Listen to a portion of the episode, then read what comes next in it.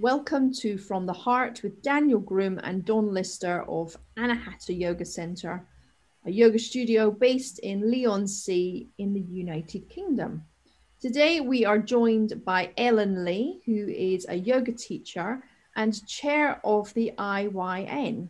We're really excited to be talking to Ellen today, so thank you for joining us, Ellen. Welcome to From the Heart. Thank you.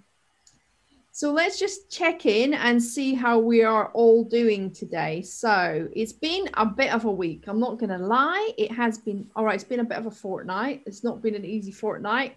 Uh, I think we're all going through a bit of a challenging time at the minute with the way the world is. But um, it's snowing. I love the snow. I've, I've kind of practically moved into my she shed in the garden.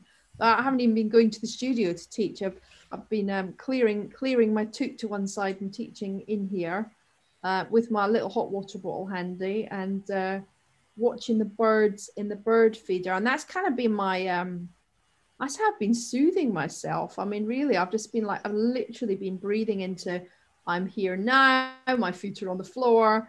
Uh, I can see the birds on the tree, and that's kind of hmm.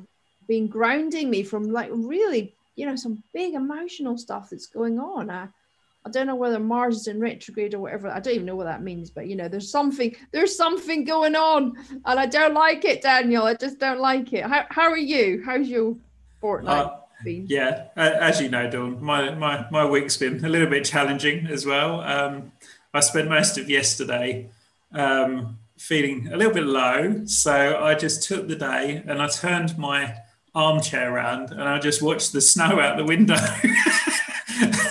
and it was really soothing. And then I went for a walk, walked up and down the seafront, and just kind of just enjoyed being outside. And then I think it got to about four thirty, and I finally switched the computer on. At that point, I felt ready to answer some emails, but it took all day to just process what was going on. Yeah, it feels like it's yeah, there's a lot lot happening at the moment, and I think for me, it just feels really important to just keep when you can giving yourself time to just process mm. and just be with whatever's there. Um, so yeah, it was a it was a day of self care, none like that I've ever done before. But it doesn't normally snow, so thought I'd make the most of it. so lovely, isn't it? There's, there's something just so it kind of like when I see the snow coming, I like even if I actually can get out, I just feel like oh, it's permission to just stop and and just be in the moment completely. I just, I just love that. I mean, I think, I think around me, everybody's struggling a little bit right now. I don't know anybody who's completely in a good space with, you know, the way the world is, you know, with COVID and lockdowns. And I think we're all coming to the point where we've reached the end of our resources and it's and it's really important to keep filling them back up isn't it so yesterday I did a lot of self-compassion practices. I did loads. I did a lot of meditation. I listened to quite a few talks. I made notes, and I did. I actually I wrote. I, I was doing um, one of Kristin Neff's self-compassion practices, which was was really beautiful. And I and I kind of a poem came to me, so I I wrote the poem up on social media, and um, it, it's a bit sad, but it's actually it's it's a it, it is a sad poem. It's also about you know how we can use our sadness is a transformative tool to make us feel you know part of the bigger community and um, and also to to ultimately be with ourselves as we are in, a compassionate way. And um, i got so many messages from people like and phone calls and private messages like oh are you okay? Are you sad? I'm really sorry. Can i help in any way? And i was like oh god actually i'm i am okay. I'm just a bit sad.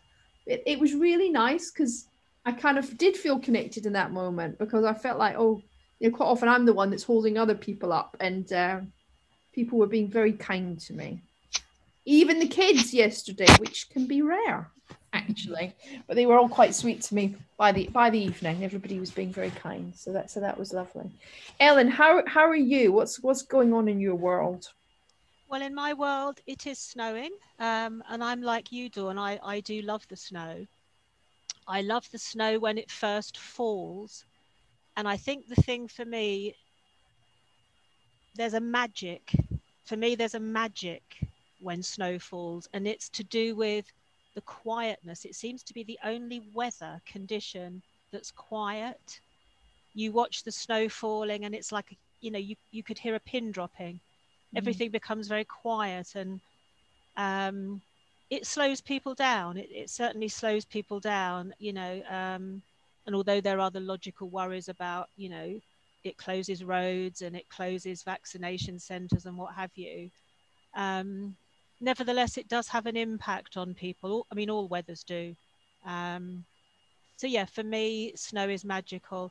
Um, i'm probably a bit like everyone else at the moment a bit like the two of you. You know it's for me it's one day at a time. Um, that's always been a part of my philosophy for many many years anyway but it's been more relevant um, during this experience certainly that that one day is enough. And i i just simply acknowledge whatever comes up in each day whether it's good bad right wrong ugly to look at pretty to look at i, I just acknowledge whatever comes up. And um, yeah I've, I've been to some quite dark places you know processing and observing this and digesting and assimilating it. Um, but again that's quite normal for me. That's that's how i work with most things. But um, yeah i think just the unprecedented nature of this is is the biggest challenge. We've not been here before. Not that we know of or not that maybe we can remember. Mm. so today yeah today i'm okay. Oh.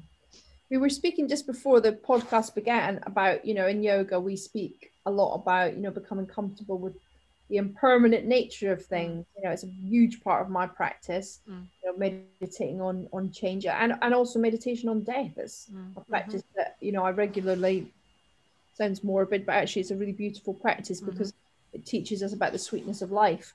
And um, but actually, oh gosh, we you know we really although it feels on the one hand like it's Groundhog Day because we're doing the same thing day in day out, but we we everything is also constantly changing. Our whole world has been thrown up in the air, and we have no idea how it's going to look when everything eventually lands again. And I think that's really tough for Mm. people. Mm. I think I think you know the people. There are a lot of people who just want everything to go back to normal, and of course we all do to a degree. But the normal was the problem. Things that were seen to be normal were actually creating problems. Mm. But I think the unknown is yet to come because one day this will come to an end. The virus will get weaker and weaker. It will settle um, into whatever it eventually becomes. Um, but it's that it's then it's after that what is yet to come um, that I think is that's the uncertainty. That's the uncertainty Mm. because this has been a trauma, Mm. um, and trauma leaves an imprint. It has an impact. Um, and you said earlier, Dawn, that you know most people you know are struggling. I worry more for the people who say they're not struggling. So Mm. when I when I talk to my neighbor who says, "Oh, I'm loving this. I'm loving not working. I'm loving having," I worry more for the people who are not struggling because I think this is a natural struggle, and I think you only strengthen yourself by acknowledging that it is a struggle. Yeah. Yeah. That and that's interesting. That's one of the self-compassion practices Mm. that you know that, that when we speak about you know recognizing as a first step, you're recognizing what's really going on. And I think Absolutely. for some people there's elements of you know for me the first nine months of this I quite enjoyed the not having to find excuses for not socializing. Mm. I'm quite antisocial. I don't like big groups of people. I don't like going out very much. I have to really Mm. be in the mood. So suddenly I didn't have to come up with excuses and I could be my natural introvert self. Mm. But beneath that, I was also aware of the this the stuff that sat under the surface that I was very uncomfortable with. Mm. And I guess I was lucky to know that I needed to make the space to feel all that stuff. And I think a lot of people just aren't, and they're, they're Mm. blocking it. They're Yep. maybe being avoidant, and it will eventually hit everyone in the face. You you know, and that and we need to have something in place to support ourselves when we are, you know, recovering from Mm. traumatic. And this is, it, as you say, it's a deeply traumatic situation, deep, deeply, deeply traumatic, and and unlike anything we've known in our lifetime. So therefore, we've got no reference points and no safe space to kind of process from, do we? Absolutely. Someone said to me the other day in, in conversation with somebody, she said to me, Do you think people will forget this? and I said, in reality, no, if you've really acknowledged this and the struggle and the challenge and how vulnerable at times it's made you feel, no, you won't forget it, but you will, like with a lot of things, you, you find a place to put it. And, you know, every so often you bring it out and you look at it. Mm. But I, I suspect there will be lots of people who will think that you can forget it and they will just shove it in a corner somewhere and never look at it. Mm. But again, trauma, trauma is something that we've all experienced in different ways mm. and it's part of us. And although yoga says try to live today, you know, be present, nevertheless, your past is an incredible part of you mm. and should never be forgotten. It doesn't mean you have to sit and look at it every day, but things in your past need to be acknowledged and looked at every so often because they're part of you. And I think this this will be part it is part of us it's what's happening to us now mm. so i think it is important to acknowledge it very important mm. yeah sorry daniel looks like you want to say something there. Uh, sorry yeah i forgot um, i was just going to say it's really uh, what you've just touched upon there ellen just it's really kind of sat with me in terms of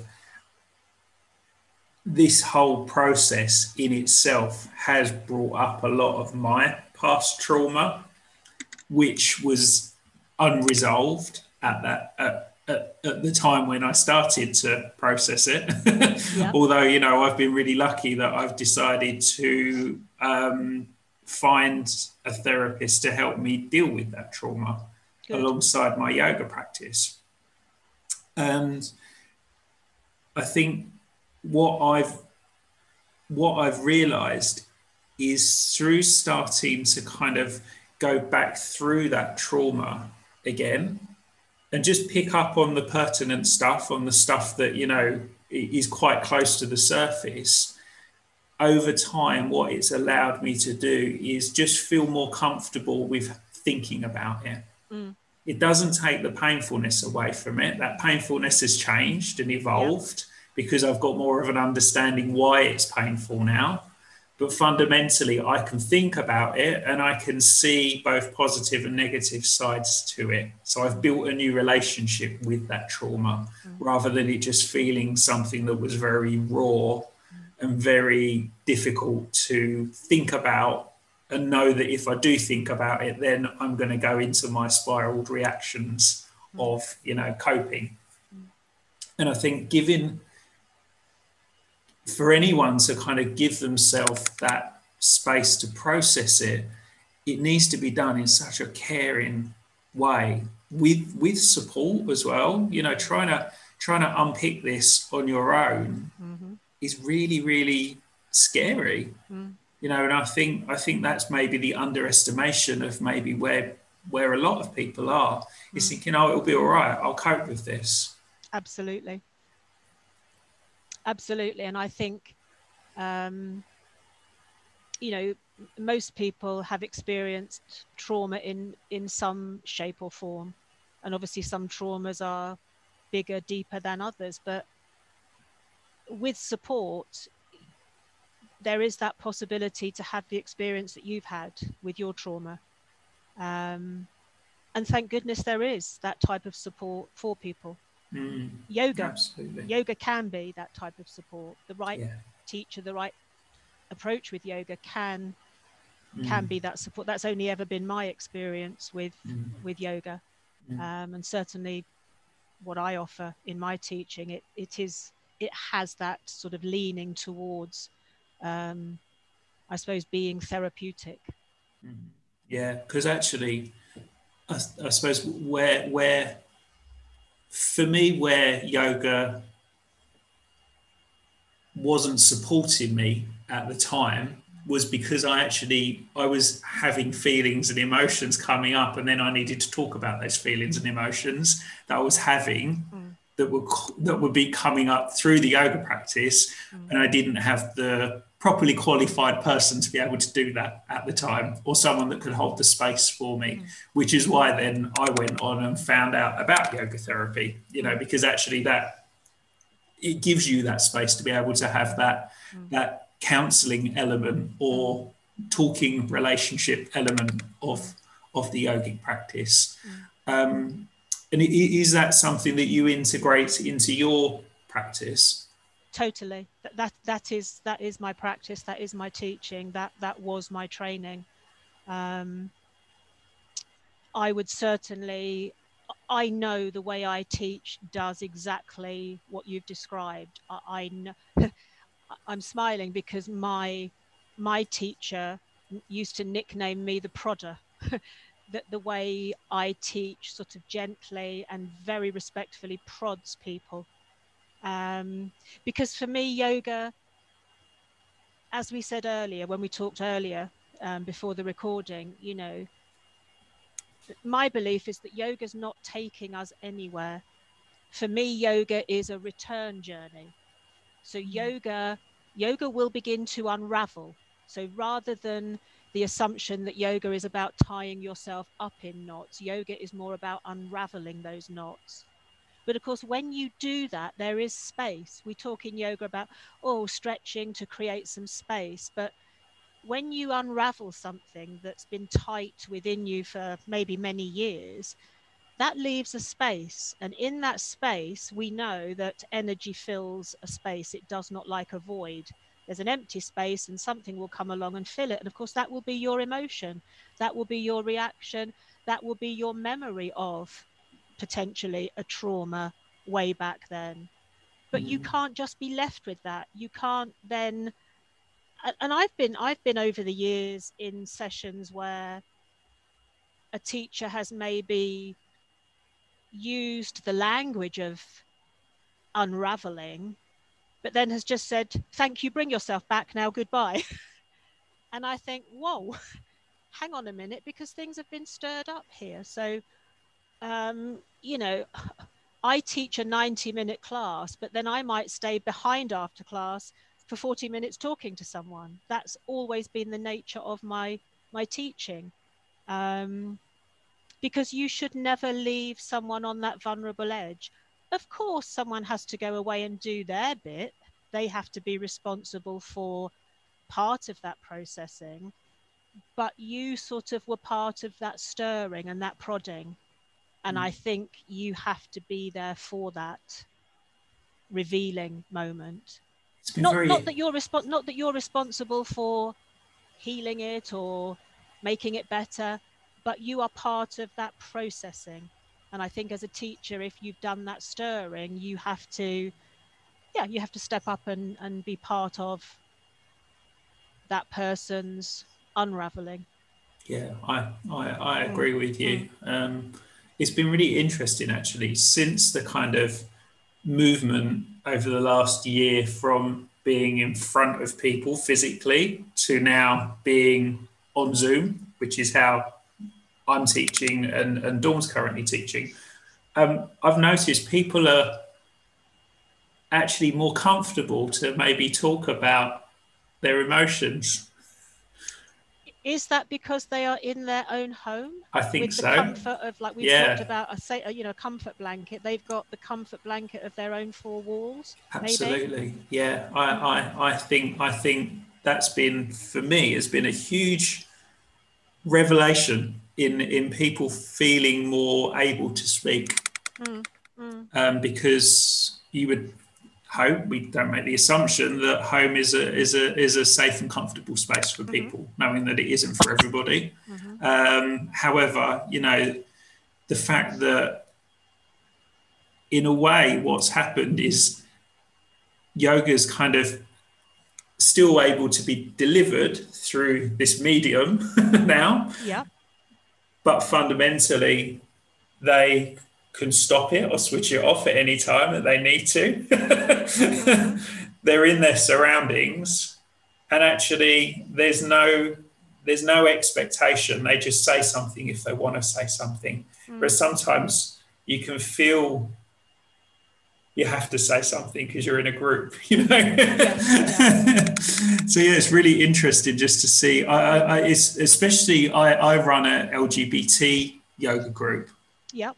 Um, specifically for LGBTQ yep. plus people, and I've noticed there has been the biggest revelation in terms of mm. actually my community being at home and feeling very safe to talk about themselves at home. And actually, we've had some of the most enriching and supportive conversations I could ever imagine I would have with somebody from an LGBT perspective mm. online. Whereas when everyone's in front of everyone, it's kind of like, oh, okay, mm. should we have a cup of tea then? You know, let's just. yeah. Yeah, it's fascinating, isn't mm. it? Just mm. just different people's psyches and different uh, different people's you know what they get from from yoga and how it's delivered. Mm. I feel, I feel the same. I feel um, I was quite resistant to the whole Zoom idea, and if I'm honest, I prefer to be teaching in person. I like the I like to, I like to see the whites of the eyes. and I kind of um, I like I, I think you can tell a lot from people's body language and how they're moving and stuff. But but that said, we are where we are, and we've had to use this option um, for us to keep our business going. Um, and it's been incredible. As you mm. say, Ellen, you know, I'm a bit like you. I'll, I'll, stay around after class and chat to people. And obviously, probably partly because I'm also a therapist, people open up quite a lot. And I've had some incredible conversations with people afterwards. And, you know, the, the as Daniel was saying, the trauma and the, the wounds that are arising and coming to the surface because of lockdown life and all the challenges that's bringing is offering a real opportunity for growth. I'm seeing a lot of people choosing to make different choices about their life, like walking away from situations that aren't suiting them, jobs that are making them unhappy, putting healthy boundaries in place, you know, starting to question their old habits that they maybe had in place to support themselves that maybe weren't very healthy. Mm. Um, and, and, you know, I don't know who whose expression it is, but some there's somebody that says, you know, the wind is the place where the light can enter. Mm. I kind of think if we allow it to be, this time that we're all living in can be an opportunity for deep growth and change. And as we mm-hmm. know, as yoga practitioners, that yoga offers us this incredible vehicle through which, you know, deep self knowing and self nurturing can happen. Yeah you you spoke you know a little bit about you know you your early training and becoming mm. um, a yoga teacher essentially a yoga therapist working mm. in, that field can you can, can you speak a little bit more about about that and how that that work grew for you to become involved in the IYN and what the IYN is and mm-hmm. now, now, that you're a chair maybe just sort of like mm. tell us a little bit about that story mm. well I first re-encountered yoga. I say re-encountered yoga because I, for me, yoga is it, it's our innate. It's it's something that we already have, know, and feel. But obviously, we come into a life and we we start to go through that life, and things get very forgotten, and we we you know we sort of we forget we forget. So as I said earlier, for me, yoga has always been a return journey. So I I re-encountered yoga, if you like, when I was 19, which now, and I have no shame saying this is 45 years ago. So that gives away my age. and I had an auntie who was going to a yoga class. And I have such strong images of peeping through the kitchen door and my mum and my auntie would be in the kitchen and my auntie would be telling my mum about yoga that week and she would be showing my mum some of the yoga postures. And the one i remember most and to this day it is my absolute favorite yoga posture is the tree. And they would be giggling and laughing and my auntie would sort of be wobbling about when she was trying to do the tree posture. And i would be peeping through the kitchen door something obviously triggered something within me at that point. The memory of yoga started to return. And I then set off to try and find myself a yoga class to go to, which in those days wasn't easy because yoga, there were nowhere near as many yoga classes. There certainly weren't yoga studios. Yoga wasn't happening in leisure centers or gyms. it was a bit more underground in a way, um, which I quite liked. Um, eventually, I discovered um, that there was a yoga class running in a local school. So I dragged a friend along and we turned up at the school and we waited outside the door. And eventually, the teacher arrived and we said, Oh, we're here for the yoga class. And she sort of went through the process of telling us that really we should have booked in and you know, we should have paid up front and blah, blah, blah. But then she said, Oh, do you know what? Just come in. So we went in and I was just in love with it from the first moment. And it was a class of completely mixed.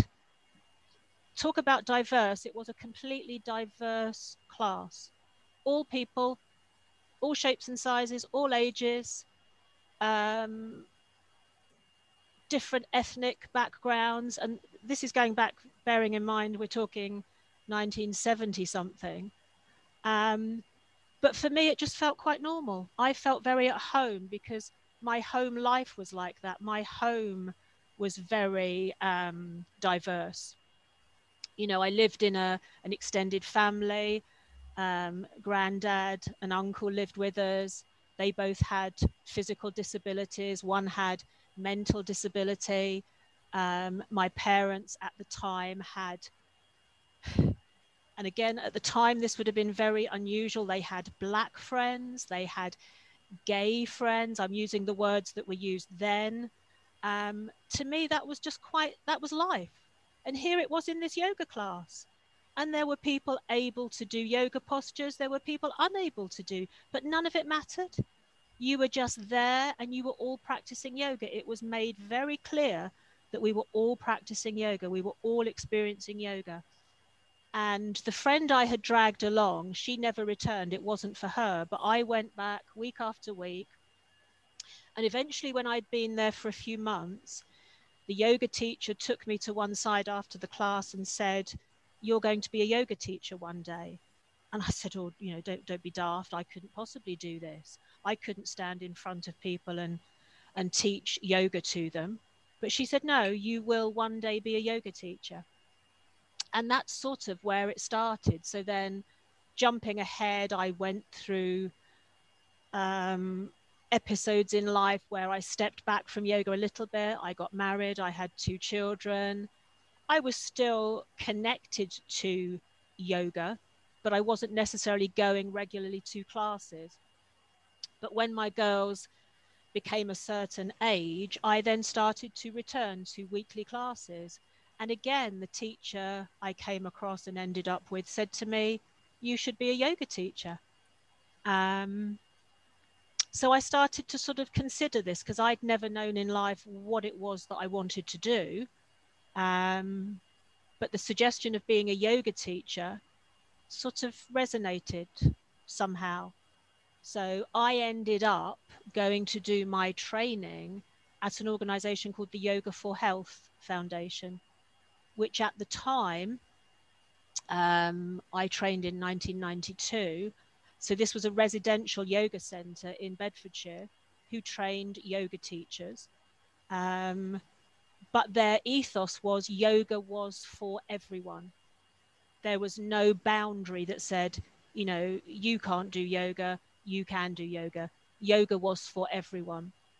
So I did all their trainings, which were general yoga and what was then called remedial yoga, which was working with people with a variety of disability and ability, um, various conditions, physical conditions like Parkinson's disease, multiple sclerosis, um, arthritis, arthritic conditions, heart conditions, but basically, again, with this ethos of, well, everyone can experience yoga in some shape or form.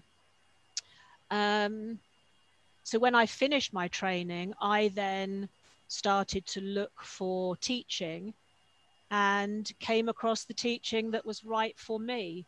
Um, so I ended up for 15 years teaching groups of people with those types of conditions. Um, lots of chair yoga, lots of wheelchair yoga. Um, ended up teaching in mental health, um, taught in a, a mental health unit for about 25 years. I finished that teaching last year. Um, but with the belief that it was just yoga. It wasn't a special yoga for a particular disability, it was just yoga, yoga being taught to people. I came across the IYN in its early stages when I wanted to offer teacher training. And I'd been teaching at that point for about 16 years, I think. And I wanted to go into training. I had some students who'd been with me for a long time, for that 16 years, who were wanting to become teachers. Um, but I didn't quite know where to go. I, I suspected I needed to present my course to someone, to a body or an organization for some sort of authenticity or verification. But I didn't quite know who that should be. And I initially presented myself to Yoga Alliance, USA Yoga Alliance. And I started to go through their process of submitting my course um, for them to look at. But something in me said, why am I having to go to an American organization to get a little teacher training course here in England off the ground? And then a friend said to me, oh, there's this guy in um, Wolverhampton, Peter Yates, who's trying to set up this organization called the IYN. And they're very independent, they're very diverse. They look at all the different ways that yoga can be taught. They have no one way of teaching. They are acknowledging diversity in teaching and freedom in teaching. So I contacted them. I met their criteria that they were setting up at the time. The course I had created met their criteria. And that was how I initially became involved. Um, I think after a few months, I started to attend meetings that the IYN had. I would go to their AGMs and started to get a bit more involved. And then the IYN decided to hold yoga festivals and they wanted volunteers to help out. So I am one of those people that tends to put my hand up and say, oh, I'll help. and there's another voice in the back going, Do you really want to help? Have you really got time? But no, the hand goes up and I say, yeah, I'll help out. So I helped out with the first yoga festival. And then I became festival, I forget what the title was, festival coordinator or something. And I organized a couple more. So I gradually got more and more involved with the organization. Um, then I helped out at the yoga show. So I got a bit more involved there. And then suddenly one day, Peter Yates, who was the chair at the time, said to me, Would you like to take over as the chair? And it was a bit like the yoga teacher saying to me all those years ago, You're going to be a yoga teacher. And me thinking, I can't be a yoga teacher. And then thinking, I can't be the chair of this organization. I can't possibly do that. Um, but for some reason, again, I said yes. Um, I blame the menopause on saying yes because I was deeply entrenched in menopause at the time and was trying to say yes to everything. I was trying to sort of be brave and um, not deny myself experiences. So I said yes. And that was how I ended up and am still to this day the chair of the IYN. And Ellen, does the IYN still stand for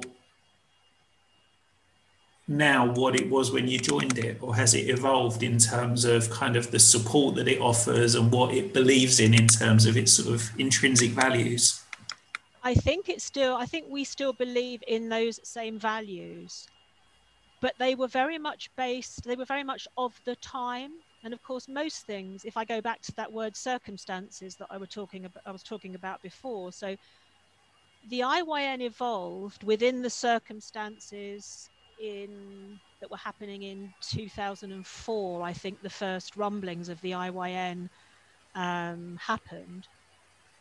Um, the circumstances at the time then were that were such that various fitness bodies and government fitness organizations were trying to define yoga, were trying to say what yoga was and is and should be.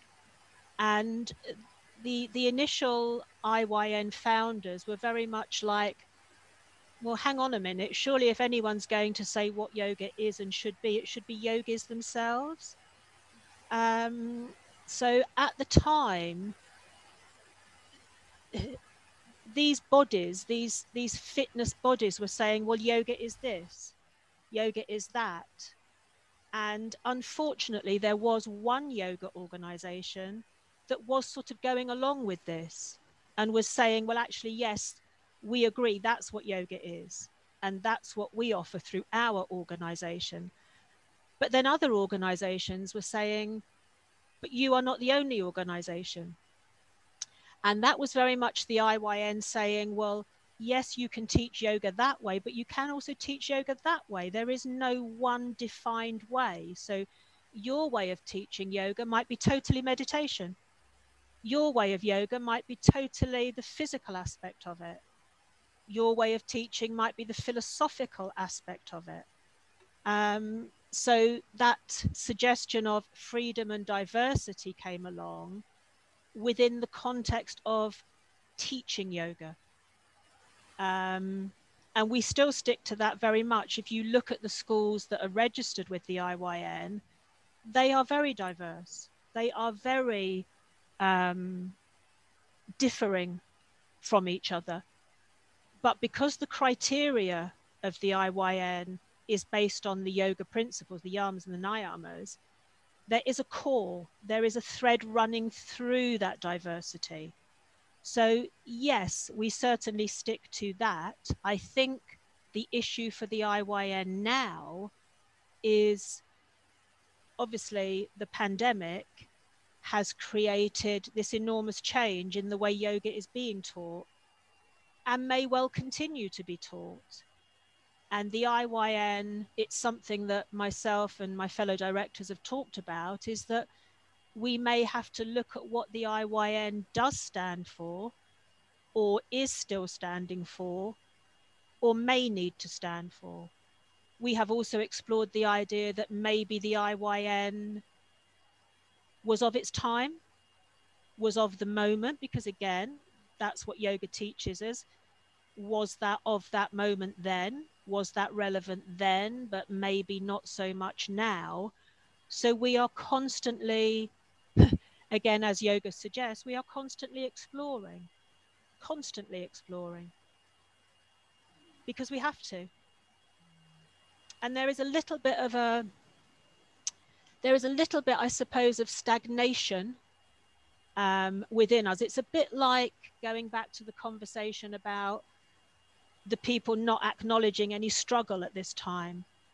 You know, we as the, the directors, those of us who are the organization, we've had our own struggles during this time, personal, professionally, whatever.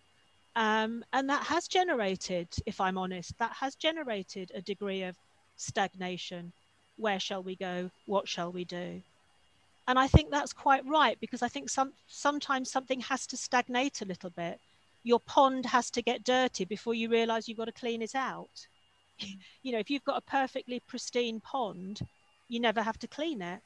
Mm. But if that pond develops stagnation and that scum on the surface that you have to skim off, then it's telling you that something's got to change. So we are constantly looking at maybe what we need to do in terms of the organization. But it's certainly not easy at the moment. It's certainly not easy at the moment.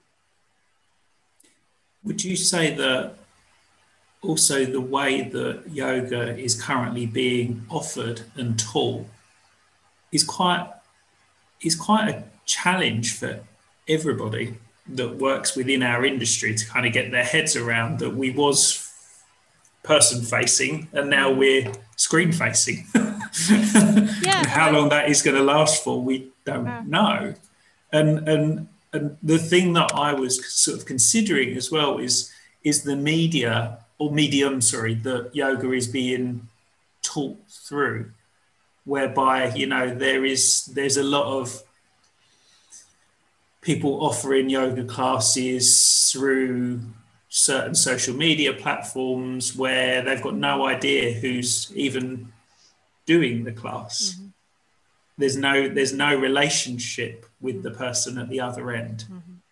It's just a show and tell almost. So it's become like a you know a keep fit class. mm-hmm. But even that feels dangerous in itself because you'd hope the keep fit instructor could see what was going on in the room. Mm-hmm. So I suppose through these mediums of, of Facebook and Instagram, where there is only a one way stream. Yeah. Of you know being able to see the teacher, but the teacher not being able to see them, mm. that presents some real concerns and issues around the principles of yoga, mm-hmm. but also around concerns of the clients or the clientele that we're teaching. Yeah. I mean, if I'm honest, if I'm completely honest, the future of yoga concerns me greatly. Um, since I've been involved with the IYN, I've become extremely involved, obviously, with the yoga world, with the yoga community, particularly here in the UK. IYN is an international, you know, we have an international register, schools in most countries. Um, but basically, we are a UK organization. And I said this in a talk I did at the, um, the last yoga conference that I have seen so much that I've almost seen too much of the yoga world because it can bombard. If it bombards me as the chair of a, a current organization, how is it bombarding the average person maybe looking to begin yoga? I I mentioned earlier that I had attended um, the yoga show for many years representing the IYN. We, we had a stand there for seven, eight years running. And although we knew we were sort of going to be up against it in terms of sitting there within this very commercial event as a sort of a an organization that a wasn't selling anything or b promoting anything you know we hadn't got a new product to promote. We weren't even selling memberships. We were just there as our title suggests, an independent yoga network. And I would have many, picking up on your conversation about teacher training, um, I would have many conversations with people and um, they, they would say to me, well, you know, I want to be a yoga teacher. What's the quickest course I could do? And could that quick course be in a really hot country? and could you tell me the best teacher to go to? And I would often say to those people, do you have a regular teacher that you go to currently? No. I tend to go to different teachers every week, different classes, because it's, I call it the yogurt syndrome. So you go to a supermarket, and if you go to the yogurt section, how many different types of yogurt are there? So when you are looking for the yogurt that's labeled yoga, there's not going to just be one of them. There's going to be many of them. You know, yoga with bits in, smooth yoga, organic yoga, Greek yoga. This is what yoga has become. Yoga has become a product, like yoga. It's become a product. And there are different versions of that product to buy. To buy. I mean, you've probably seen since the pandemic on social media, on Facebook, for example, we are inundated with adverts for online yoga courses. Some of them are 30 pounds. 30 pounds for an online yoga course. I worry, I worry deeply for the future of yoga because I, like Dawn, like you, I love teaching yoga in, in my in my school hall. I, I love teaching yoga face to face with everything that brings up. At the same time, I understand the need for people to be using this medium because people have had to be, are being resourceful. But I also know that there are many, many people, teachers and students, saying they don't ever want to go back to live teaching. They're much happier with the Zoom. They want to stick with it. It's convenient. Now, that word itself, convenience, buys into the product scenario again. We have convenience stores. So I, I, I worry deeply for the future of yoga. And that takes me back again to your question about the IYN evolving, changing, feeling it needs to, or continuing to be what it is. I, I don't worry for the future of the IYN because we have an ethos within the organization, as I said, that understands that the IYN maybe has been or is of its time. I don't know, but I, I, worry deeply. I worry deeply for the future of yoga and what may become of it or what it may become. I, I really hear you, Ellen, and I feel I feel a little bit heart sore. Mm. Oh, it, it makes my heart hurt, Dawn. Yeah. And I think we've had these conversations before for the past few years, mm. kind of. Um, and and, and I kind of I, I have this kind of weird sort of scenario that goes on in my head where I see myself as some kind of little Mr. Miyagi and you know doing my yoga off off in the corner, and I maybe just meet one person a year Mm. I'm offering an authentic practice because I can't buy into the commercialism of it. I just can't do it. I can't make myself do it. Um, and and then I just feel like, and then I think, oh, am I being a dinosaur? Hmm. You know, am I am I being like just like because I'm getting older and maybe I don't want change? But then I just kind of feel like when it becomes about you know very linear about one part of the practice it becomes about how much you can make from it when it's highly over marketed and as daniel was saying you know these teachers that are offering uh, these vast classes of you know 50 100 200000 people yeah. doing you know something online without any you know backup or support or any it, feel, it feels like it feels almost like empty it feels empty to me mm. you know monkey see monkey do it's mm. like, like what you know what's being everything's being lost you know the magic that yoga offers, which is transformative and supportive and loving and you know will help to walk you through your life mm. that is lost when it becomes about standing looking at a tv screen which is disconnecting in itself mm. you can't deny that you know the minute you put a screen between you and somebody else there's a disconnect mm. technology disconnects you in many many ways you can't you know you, you just I don't know. I don't know. I don't know if I've even got the words. I just feel a bit like, God, we've got to somehow try and hold on to the authentic nature mm. for ourselves. And, and I'm trying to do it by keeping my personal practice authentic and real and connected mm. and and and being aware of my own stuff that's coming up around the way it's changing how i don't like it you know being really honest about that mm-hmm. and, and trying to process it but i can't see anything good in it. I just can't. I can't see the good good in this this this change that's occurring. D- Daniel, I can see. I've I've I've noticed the two reflections that I've got actually. One being that when I knew we were going to have to go online for our business to carry on, I I made a conscious decision, and we discussed this as well, Dawn, the the only way for me to be able to teach would be to teach things that are very simple and that felt safe for me to be able to project through a screen.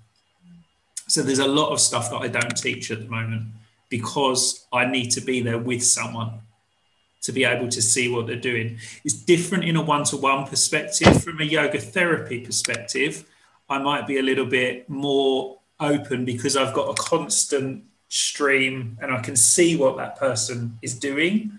But what I what I miss is the energetic connection with that person because you can tell how a practice is going for someone because you feed off their energy that they're giving out into a room whereas you can't get that through the the screen as well you can tell by body language from a certain perspective but is very difficult. However, that being said, I'm currently doing the most amazing meditation training with the Himalayan Institute in Pennsylvania. Um, and it's mind blowing. But the reason that I think it's working so well is because the person that's teaching it is so ingrained in this particular style of meditation that it, literally breeds from him. You know, you know. So, and you and you're working not only online. You've got videos, you've got books, you've got reference points. There's chat groups that you can break out into. So I have seen a way that this does translate very well. But it's really interesting, kind of that, that versus, uh, you know, uh, a Facebook free stream at lunchtime. I, I agree with you, Daniel. Thinking about I, I as you know, I've been doing the pregnancy training, training with Uma Uma Dinsmore and it was incre- it's been incredible online. And I think what we're both saying actually though is it's about the quality of the teacher. So if those teachers have had face-to-face um, embodied trainings for many, many years, and they have a huge amount of experience and they live and breathe the practice, so they can deliver that through a screen. If we're looking at a new breed of people coming, and this makes me sound a bit of a dinosaur, maybe very judgmental, and I own that right now, so I'm not saying I'm right. But if we've got a new breed of teacher that are coming through are doing an online training over, yeah, I don't know, a weekend or six, six, six weekends or whatever for whatever amount of money it is, and they're not actually meeting anyone face to face, and they're not able to be supervised in, in classes, teaching, and you know they haven't got the same mentoring that's happening that you know for you know for you and I we trained over like three or four years. You know what what is that going to look like ten years down the line?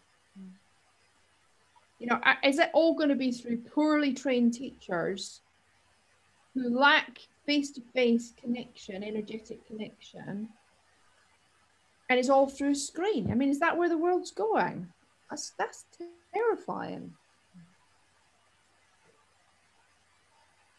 We're all gobsmacked. I think that is that's part of my worry is that is that where it's going, um, and I I hear I hear from both sides. You know i part of me if i've got my iyn chair hat on i sit in a neutral space and i hear both sides. And i hear stories like how convenient it is teaching on zoom how it does work and is working but then i also hear the other side that worries me deeply where yoga teachers already and i mean we're not even we're not even a year yet. It will be a year in March, won't it? You know, from when we went into the very first lockdown. But I'm hearing about yoga teachers already experiencing burnout mm. through Zoom, through online teaching. Um, that concerns me. I mean, I, I have a, my, my youngest daughter is a, a school teacher. She teaches in a a school for children with special needs. And a lot of her she works in the therapy department. And a lot of her sessions that she does are zoom sessions. She's experiencing burnout. You know her eyes are hurting. You know her energy levels dip and i hear this time and time again and that concerns me greatly. I hear scenarios whereby someone tells me they did a Zoom session with a yoga teacher and it was like the yoga teacher was doing a performance. Switched switched you know everyone to mute and just literally did a performance that everyone was expected to follow. And at the end said thank you and goodbye um, so there are lots of different scenarios going on but i think i think something that may get overlooked is that okay teachers have had to become very resourceful in ways to continue to be able to share yoga. A lot of teachers might be doing it because it satisfies their safety. They feel safe doing classes online at the moment. I know when I returned for the first time in July to live teaching, having not taught for three or four months at that point, it felt quite scary going back to live teaching. You suddenly felt very vulnerable. The first time I went back to teach my two classes at the leisure centre, again, that feeling of being if I'm honest, a bit scared. And it was all very well controlled and, you know, it was all very well um, done in terms of cleaning and hygiene and what have you, and less numbers passing through. But nevertheless, there was part of me that was quite vulnerable about going back to live teaching. So I think and also, we don't know if this is a temporary thing or how long it's going to go on for. There's a mm. lot of unknowns within it. And of course, it goes back to what we were saying about trauma. You know, people have got to deal with this. Yoga teachers have got to deal with this and how they navigate through it and finding the best way to, if they want to, still be able to share their teachings. If I think of my own students, my students have been with me for the 28 years I've been teaching. Um, and although I'm not offering Zoom classes, I strongly believe the teaching still goes on. Just because we are not meeting each other in a weekly class, the teaching, because in in those long-standing students, yoga is now returned to its innate state. It's there they don't need that weekly class. They just roll their mat out or they find their yoga in their walking or their gardening or, or whatever. And isn't that the beauty of these yogic teachings is mm-hmm. it the the yoga in its essence is just a practice that is you're a conduit for while you're the teacher but fundamentally it continues to flow and it has done for thousands of years and will continue to as long as Absolutely. our our there's people still sharing these experiences is it will continue to be passed on mm. or to use your analogy to, to remind people that it's always been there yeah. you know which i think yeah. is beautiful yeah. i mean my, my teacher lisa cayley isley when she's talking about mantra specifically, she always says, you know, these mantras are all within you. Mm-hmm. You just need to find the right time mm-hmm. to start to hear them. and you know, and, and with, with mantra, Daniel, you don't always need to know what it means. No, no. I went to um, a chanting group for many, many years, and we learnt chants and mantras from all different cultures. And the two guys that used to run the group would often be asked by someone in the group, Oh, what does that mean? And they would always say, It would spoil it if you knew the meaning. You don't need to know what it means because actually your soul will know. Your soul will be reminded of the meaning. Absolutely. Um, and I, I think yoga does that for us. You know, of course, you can study yoga you can study yoga intellectually, of course you can, but at the end of the day, to know what yoga is, you have to feel yoga. And I believe you can feel that when you're going out for your, you know, permitted hour walk at the moment. I'm, a passionate gardener. I feel yoga. My, my gardening is my greatest yoga. It is my greatest yoga and meditation. Um, but I think it's really important to look at the fact that we are in a place at the moment and we don't know whether it's temporary and we don't know how long it's going to go on for. These are these are the most if you meet people on your daily walks or you have phone conversations with people at the moment that's what they want to know. When is it going to be over? When is it going to end? When will we be out of lockdown? Um, it's like having i suppose something that gives you a certainty but we haven't got that at the moment. We haven't got that. And I think yoga teachers, everyone, whatever your your work is, um, having to be resourceful, having to be creative and resourceful in the ways that work for you. If my colleague Jim was here, so I have two fellow directors, Peter Yates and Jim Goffalea. Jim is our treasurer. And if Jim was here today, he would be saying the problem is when yoga becomes a business. Mm. And that is absolutely with no disrespect to either of you who run a yoga business. I have many friends who run yoga businesses. Um, but he says that that is the problem. It was when yoga became a career option, mm. when people tried to bring yoga and business together. Mm. Um, again, I, I sit in a neutral position with that because I see all spokes of the wheel, all sides of the story. Um, but that would be his take on that. That would be his take on that. And and you know what? I couldn't agree more. Mm. And, and we and we both fought long and hard, you know, mm.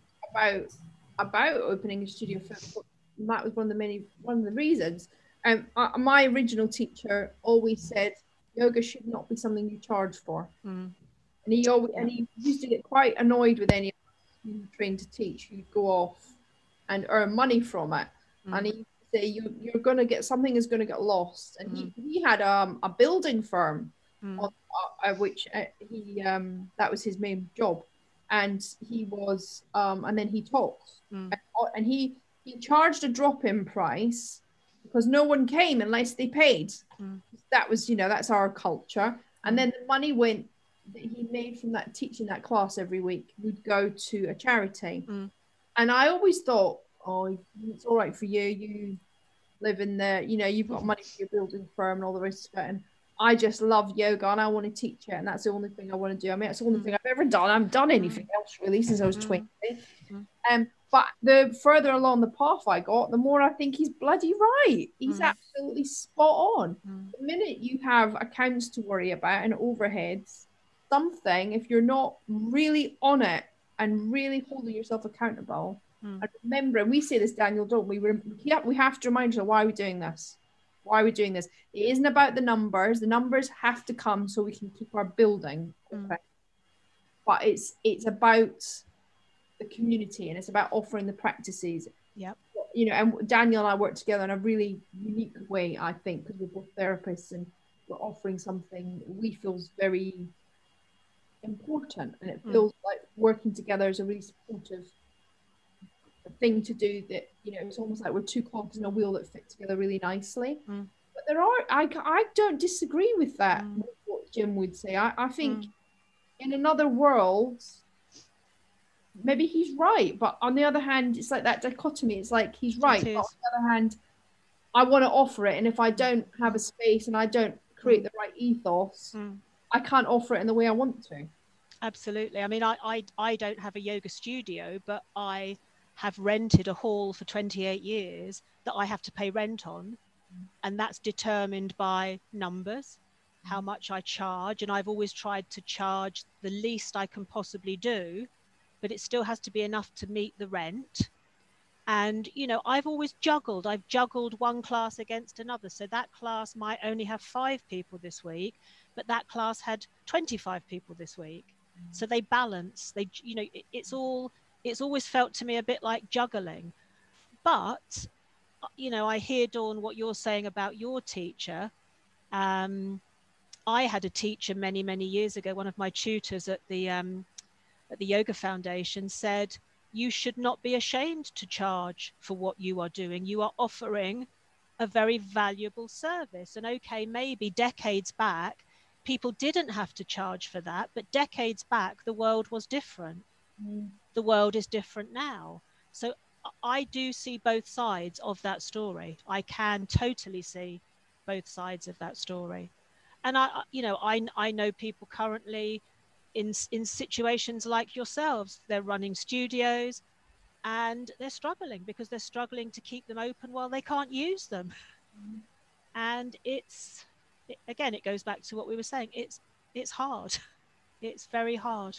And, and the world is changing, and that kind of yep. takes a circle, isn't it? It's like yeah, the world is changing, and I I'm very much I don't have an answer to this, but I'm very much in the position of, am I just too stuck in how I want it to be? I'm not prepared to go where it's going, or is mm. where it's going just mm. really not where it should be going? Mm. I don't know answer. And I don't need the answer. I guess I don't need the answer. I think if I go back, you know, you asked me about my journey into the IYN and my journey through yoga. If I go back to pre being involved with IYN, I would say that was a more comfortable place for me to be because, okay, you could say I was maybe blind to what was going on out there in the yoga world. I was unaware of what was happening commercially, but I was a lot happier not knowing and yeah. just plodding along week in, week out, teaching my classes, running retreats, doing the teacher training, but then suddenly, when I immersed myself into the politics of yoga, let's let's put it in its reality. There are politics in most things in life. There are politics within yoga. Mm. Um, my God, what a shock! And the commercialism of it, and how that has grown enormously. And you know, it, it's it's astounding, really. Um, when I think back to my early beginnings that you couldn't find a yoga class, I, I remember my, my gran worked in the local co op. And one of the customers said to her one week, Oh, there's a yoga class at that school hall. That's how I found the yoga class. I couldn't go online and trawl through websites. It just sort of it arrived. Yeah, that takes me to the memory back of my first yoga class. I think I was in the year 2000 and going with my mum to a church hall and and it being being someone that I was like kind of what are you going to teach me? Do you know what I mean? Kind of being being quite dismissive and quite almost like you know you're you're I, I, I, I have nothing to relate with this person but actually so much to learn from them so much to learn from them. Ellen I was really interested to ask you what made you what did you get out of yoga the first time that you did it?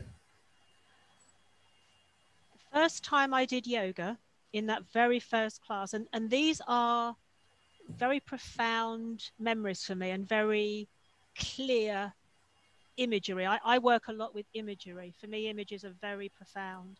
Stories are very profound. Um, a sense of myself. So, having grown up in a very loving and supporting and diverse family, I knew from the word go, and it was made clear to me via that family that I was the different one.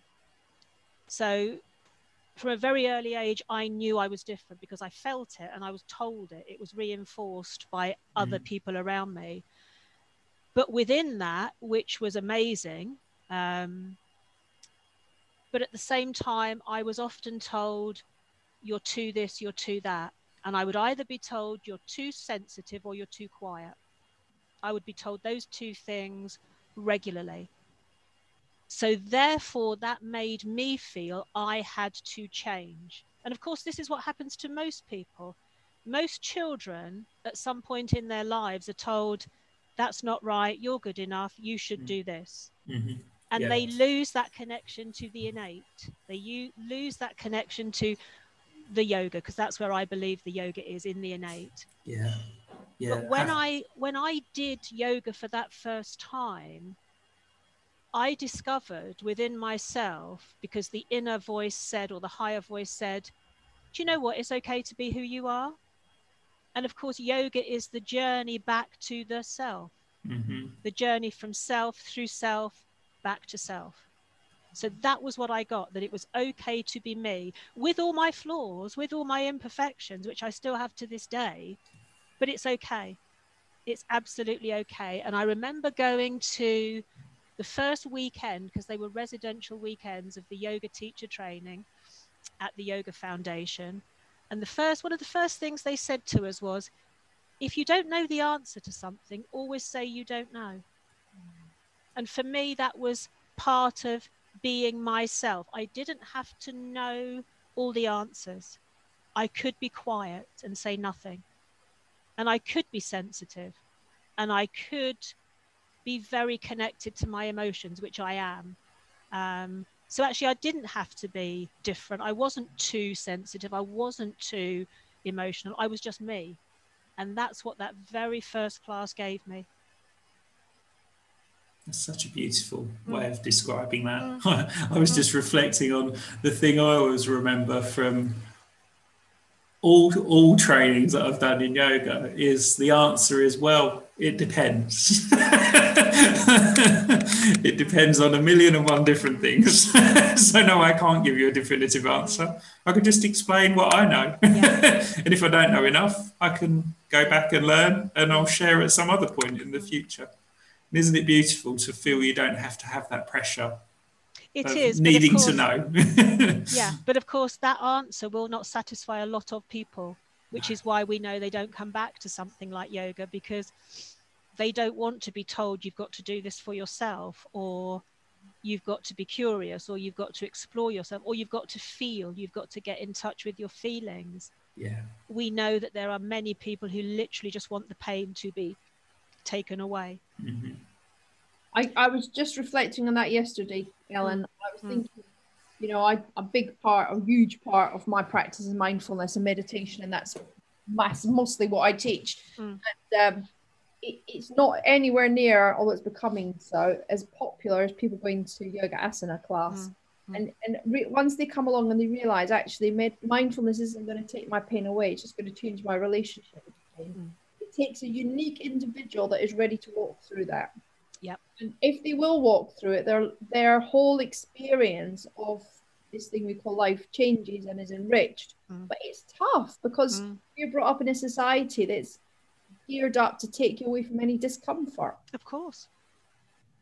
One of my one of my greatest influences while doing my remedial training was the very early work of Louise Hay. And I emphasize the early work of Louise Hay because it was nothing to do with her affirmations or her positive thinking. Mm. It was her earliest work that evolved from her own reflection from having had vaginal cancer. Mm. And why? Why did I have vaginal cancer? She talked herself through the process of coming to terms with why. She eventually understood why. So I was greatly influenced by her early work, which looked at symptoms and causes and how causes could create symptoms.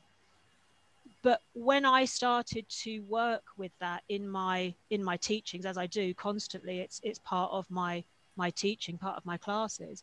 Um, it's not comfortable for everyone to hear that you may have a part to play in this. Mm. You know, you may, because people often think, well, now you're starting to blame me, or now you're starting to tell me I'm wrong. And actually, I would just like you to take it away for me, or tell Mm. me the technique to use. There must be a technique in yoga I can use to remove this pain. Well, of course, there is no technique. The technique, if it if it has any place to play, is part of it you know, you may find the techniques useful and helpful. But at some point, you yourself have to step up and step back in and start to be part of your life again and realize that actually you are your biggest, you are your own physician, you are your biggest healer, you yourself. But it's not, it's not necessarily the world we live in um, what, one of my colleagues always used to say if your yoga classes are very small, you are probably doing it right. Mm.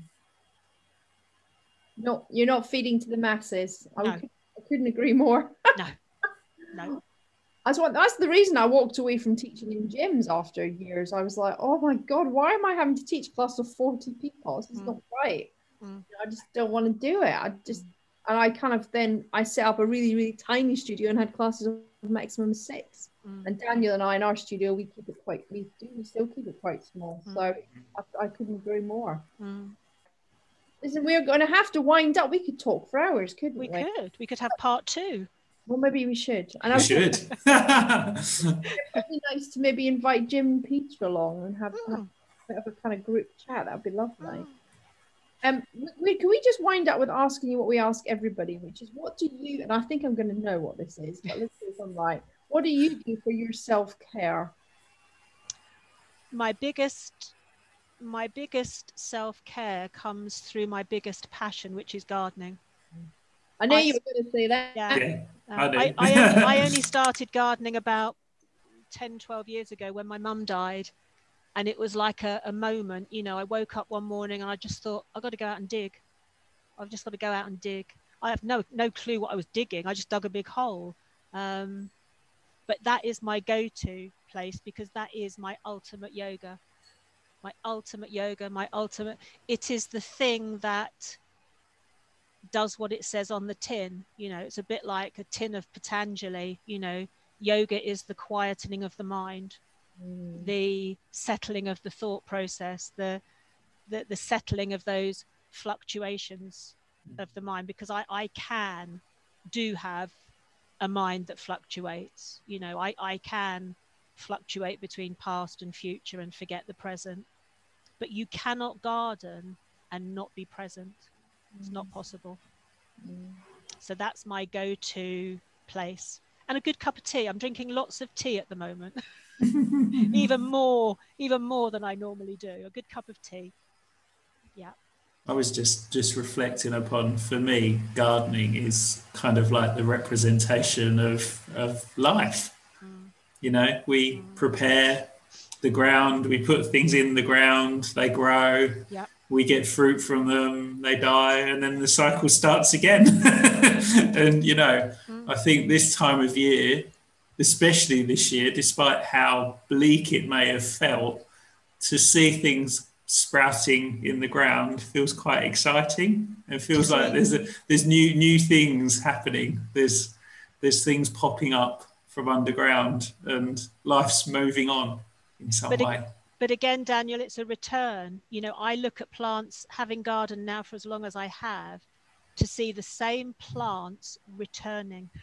Yeah. Coming back. Yeah. Yeah. Mm. Beautiful analogy, isn't it? Mm. well, Ellen, thank you so much for your beautiful words and your sharing and for what you've done for the yoga community. You know, it's really it's such an important thing that the IYN offer. And wherever it goes to, you know, it's made a real difference mm. for those people that it has supported. So thank you for, for what you've done and for being here today with Dawn and I. Um,